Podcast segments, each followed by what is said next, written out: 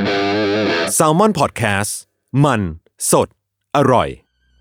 สวัสดีครับ ผมยศพันพงศ์ ผมธัญวัฒน์อิพุดม ร่วมกับไปรษณีย์ไทย ขอเสนอ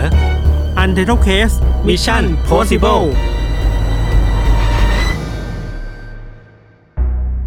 สวัสดีครับ ยินดีต้อนรับเข้าสู่รายการ Under the Case Mission Possible นะครับผม ครับผมตอนที่ 3 นะครับ ครับผม ผ่านไปอย่างรวดเร็ว รายการเนี้ยก็จะเป็นรายการพิเศษที่ทุกคนน่าจะฟังกันมา 2 ตอนนั่นแหละ ครับ เป็นตอนที่รายการที่เราจะมาเล่าเรื่องเกี่ยวกับการส่งของบางอย่างไปให้ อืม ถึงมือผู้รับ อ่า คือมันก็จะมีเรื่องราวแบบอิโมชันแนลหรือว่าแบบเป็นเรื่องแบบเรื่องเรื่องราวเคล้าอารมณ์ที่มันซ่อนอยู่ในนั้นอะไรอย่าง ฟัง เงี้ย มา 2 ตอนแล้วก็จะเห็นว่าการส่งของเนี่ยมันก็มีความน่าสนใจอะไรบางอย่างอยู่นะ ใช่ใช่ ทั้งระหว่าง ใช่ ทางปลายทางสิ่งของที่ส่งอะไรเงี้ย ครับผมซึ่งก็ต้องย้ำกันอีกรอบหนึ่งนะครับ ว่าเป็นรายการที่เรา u n d e r c a s e เนี่ยร่วมมือกับ Thailand Post หรือว่าไปรษณีย์ไทยนะครับ ก็จริง ๆ แล้วเนี่ยหลาย ๆ คนน่าจะพอสัมผัสได้ว่า พอเราพูดบ่อยเหมือนกันว่าจริง ๆ แล้วเนี่ยจุดแข็งของไปรษณีย์ไทยหรือว่า เรื่องราวที่แบบเป็นภาพจำของไปรษณีย์ไทยที่คนน่าจะคุ้นเคยกันคือเรื่องของความแบบรู้ใจเนาะ อืม คือไปรษณีย์ไทยก็เป็นแบบเพื่อนที่รู้ใจกันมานานและ อืม อย่างยุคเนี้ยถ้าสมมติว่าใครมีธุรกิจขายของออนไลน์อะไร หรือว่าแบบเปิดร้านของตัวเองหครั รื บ อต้องการที่จะส่งของของอะไรไปให้ใครเนี่ย อืม ไปรษณีย์ไทยก็จะเป็นช้อยส์แรก ๆ ที่ อืม อยู่ในหัวพวกเขา ครับ อืมแล้วก็เราอยากที่จะส่งต่อความรู้สึกเนี้ยให้มันออกมาในเรื่องที่เราเลือกมาเล่าในแต่ละตอนด้วยนะครับ ครับผม วันนี้เป็นตอนของพี่ทันนะครับ อ่ะคุณจะบอกว่าพิธานเริ่มก่อน อ่าใช่ มันชินมันชิน ครับ คือในตอนนี้เนี่ยเราจะมาเล่าถึงการส่งสิ่งของ เรียกว่าเป็นสิ่งของก็ได้ยศ อืม แต่เป็นสิ่งที่สำคัญที่สุดในประวัติศาสตร์ของอียิปต์เลยเว้ย โอ้โห ปูใหญ่อีกแล้วครับผม คือถ้าพูดถึงอียิปต์อะภาพแรก ๆ ที่ทุกคนนึกถึงจะมีแบบพีระมิดเนาะ อ่ฟาโรห์ ฟาโร มัมมี่ ห์มัมมี่ หลุมศพต่าง อืม ๆ อูทะเลทรายครับ ยูกิโอ เออ คือคือกัน เรื่องที่เราหยิบมาเล่าในวันนี้เนี่ยก็มีความเกี่ยวข้องกับประวัติศาสตร์ยุคโบราณของอียิปต์ด้วยเหมือนกัน ครับ มันคือเรื่องราวของการจัดขบวนพาเหรดส่งพระศพ เรียกว่าพระศพแล้วกันเนาะ อืม ของฟาโรห์ถึง 18 พระองค์ โอ้โห และราชินีถึง 4 พระองค์ ครับ โดยมีเป้าหมายคือส่งศพเหล่าเนี่ยออกจากสถานที่เดิม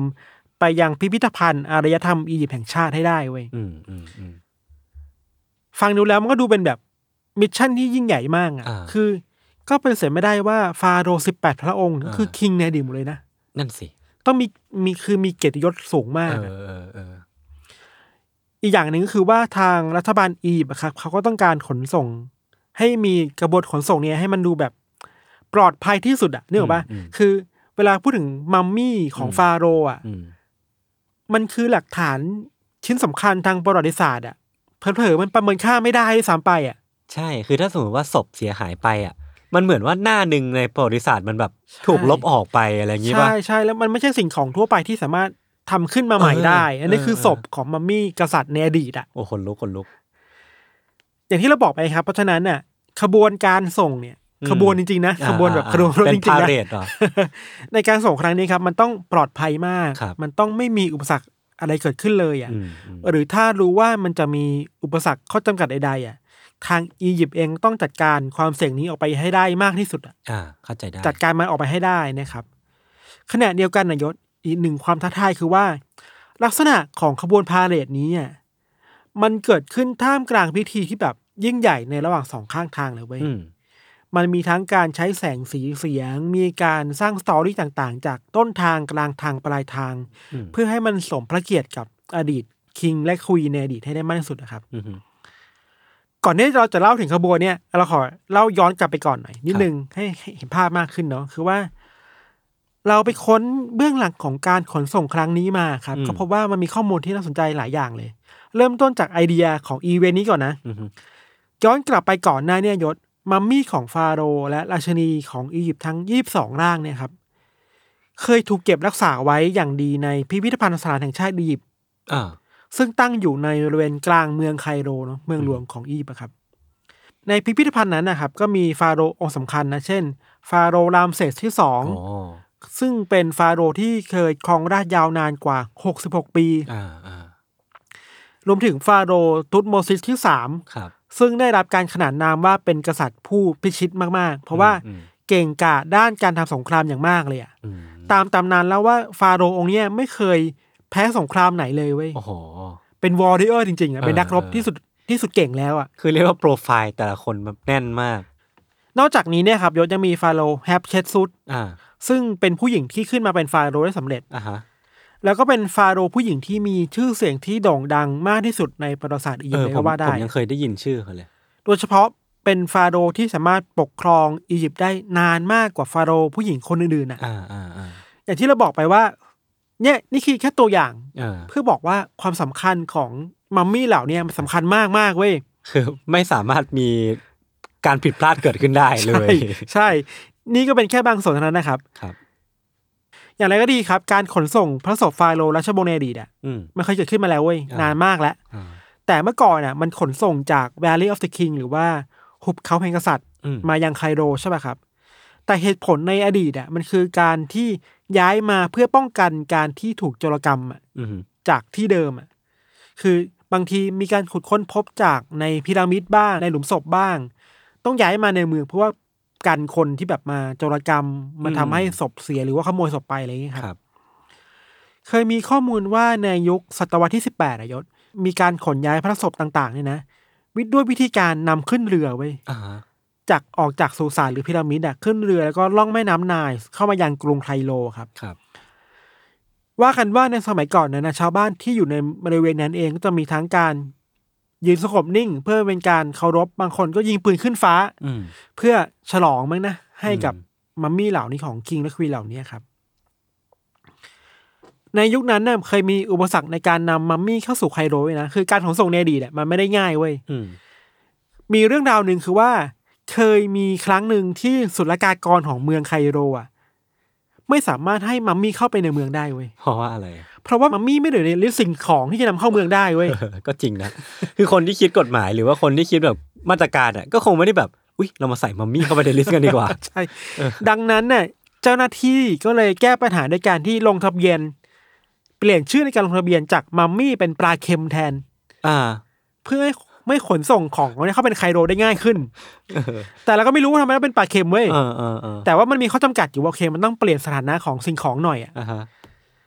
สำหรับการเคลื่อนย้ายครั้งนี้ครับ มันก็ต่างจากเดิมค่อนข้างมากเนาะคือมันก็มีการเรียนรู้อะไรบางอย่างมาเยอะแล้วแหละ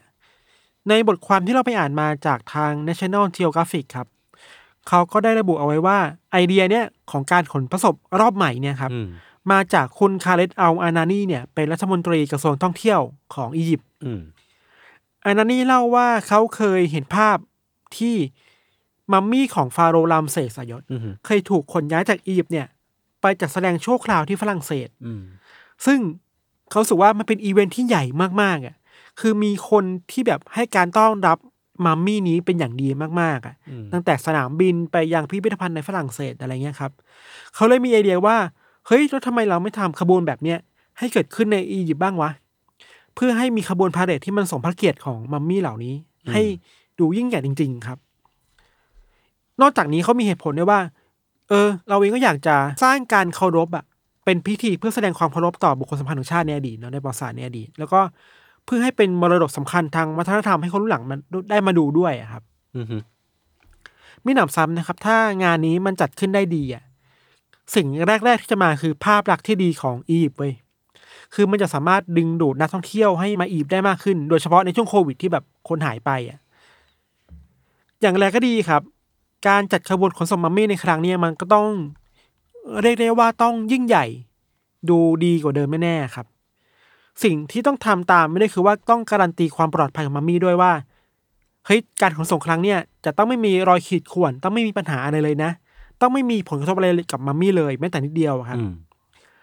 และนี่คือสิ่งที่ทางการอียิปต์ทำขึ้นมาประยศคือพวกเขาได้ออกแบบให้โลงศพมัมมี่เนี่ยอยู่ในกล่องพิเศษชนิดหนึ่ง อ่าฮะ ซึ่งกล่องพิเศษชนิดเนี้ถูกทำขึ้นมาใหม่เป็นพิเศษเลยเว้ย เออ โดยจะมีการดูดเอาออกซิเจนอะออกจากกล่องนี้ให้หมดเลย อ่าฮะ เพื่อป้องกันไม่ให้แบบมีปฏิกิริยาอะไรบางอย่างไปในกล่องนั้นอะ อ่า อากาศเข้าไปไม่ได้อะ นึกออกคือคือ คงสภาพเดิมอะ เออมันคือการทำให้ทุกอย่างมันแบบคงสภาพเดิมมากที่สุด ใช่ นอกจากนั้นน่ะยังมีการใส่ในโตรเจนเหลวอ่ะ อืม เข้าไปอีกชั้นหนึ่งเว้ย เพื่อรักษาระดับของอุณหภูมิ อ๋อ ให้ได้คงที่ที่สุดอ่ะ โอ้โห เพราะฉะนั้นมันมีทั้งการป้องกันทางด้านชีวภาพ เคมี เคมีอะ ชีวภาพ ชีวภาพต่างๆ เพื่อให้ศพนี้ดูเป็นสภาพเดิมให้ได้มากที่สุดนะครับ อืม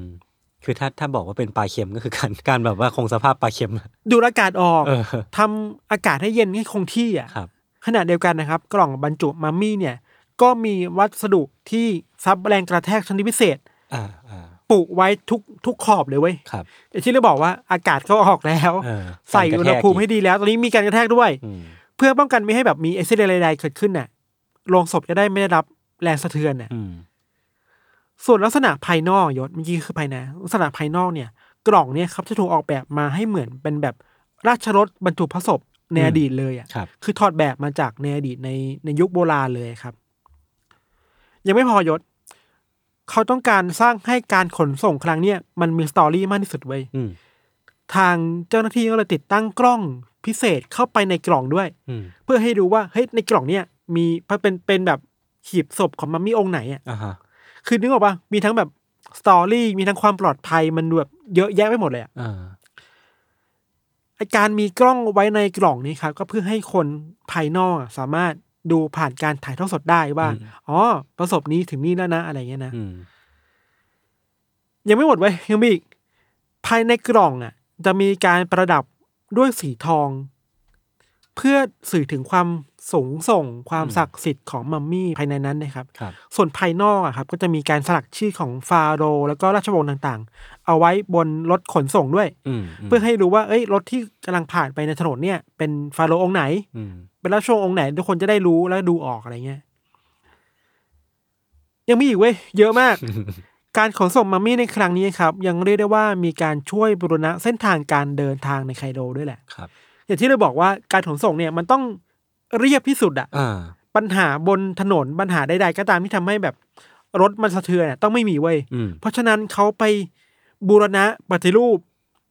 ท้องถนนแบบใหม่หมดเลยอะ่ะ อ่า เพื่อให้เรียบที่สุดเพื่อขบวนนี้อะ่ะ โอ้โหแบบว่าลงทุนจัดจัดๆอะ เออมันมันเป็นการขนส่งที่ราคาแพงมาก เออ อะ เออเออ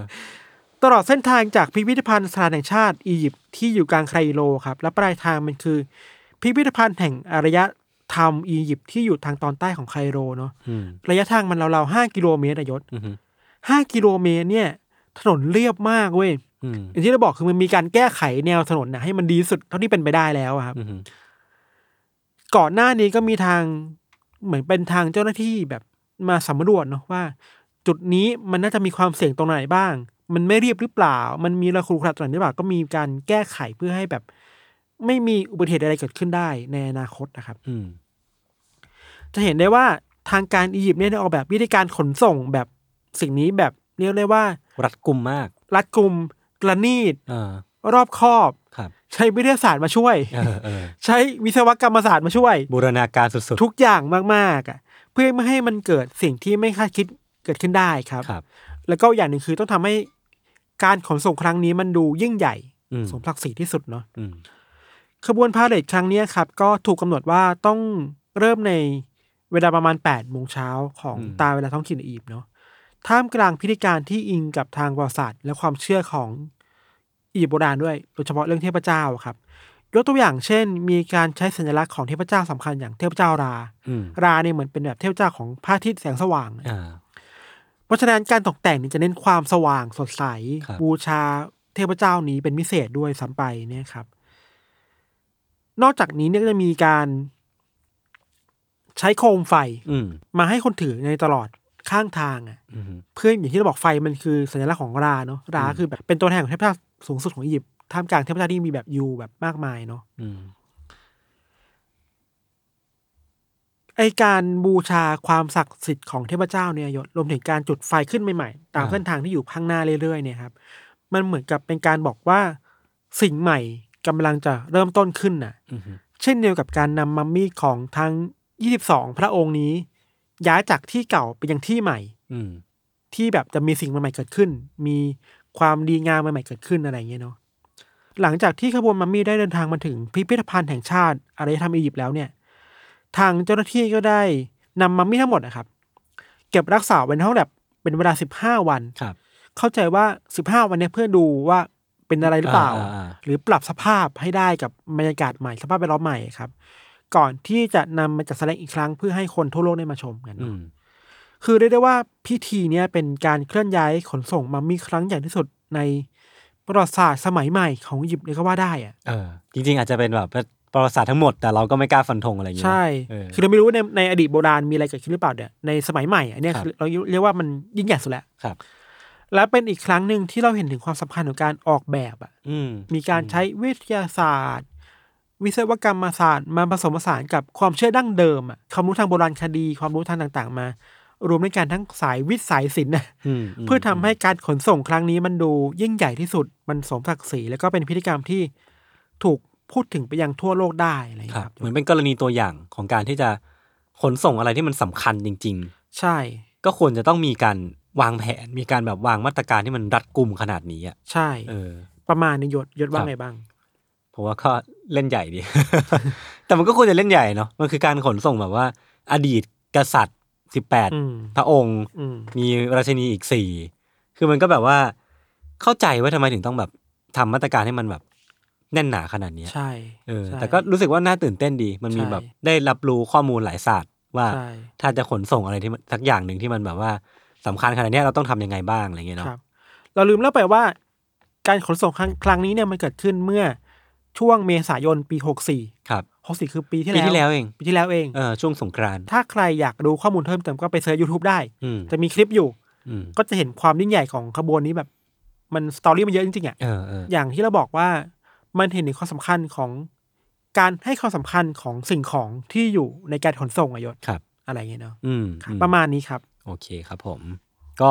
เป็นอีกมูดหนึ่งเป็นตอนที่ 3 ที่ก็น่าสนใจดี โอเค งั้นก็อีพิโซดนี้ก็ประมาณนี้เนาะพี่ทัน ก็ย้ำกันอีกทีว่าอันนี้คือรายการ a n o t h e r Case Mission Possible ครับ ก็เป็นการร่วมมือกันระหว่าง Thailand Post หรือว่าไปรษณีย์ไทยกับพวกเรา s ซ m m e r Podcast นะครับ ครับ ก็สามารถพบกันได้ทุกวันจันทร์และวันพุธ ในทุกช่องทางของ s ซ m m e r Podcast นะครับ ก็ต้องติดตามกันต่อไปว่าตอนหน้าผมจะเอาเรื่องอะไรมาเล่าที่เกี่ยวกับการส่งอีกนะครับ ครับ วันนี้ก็พวกผมสองคนก็ลาไปก่อน สวัสดีครั สวั บ สดีครับ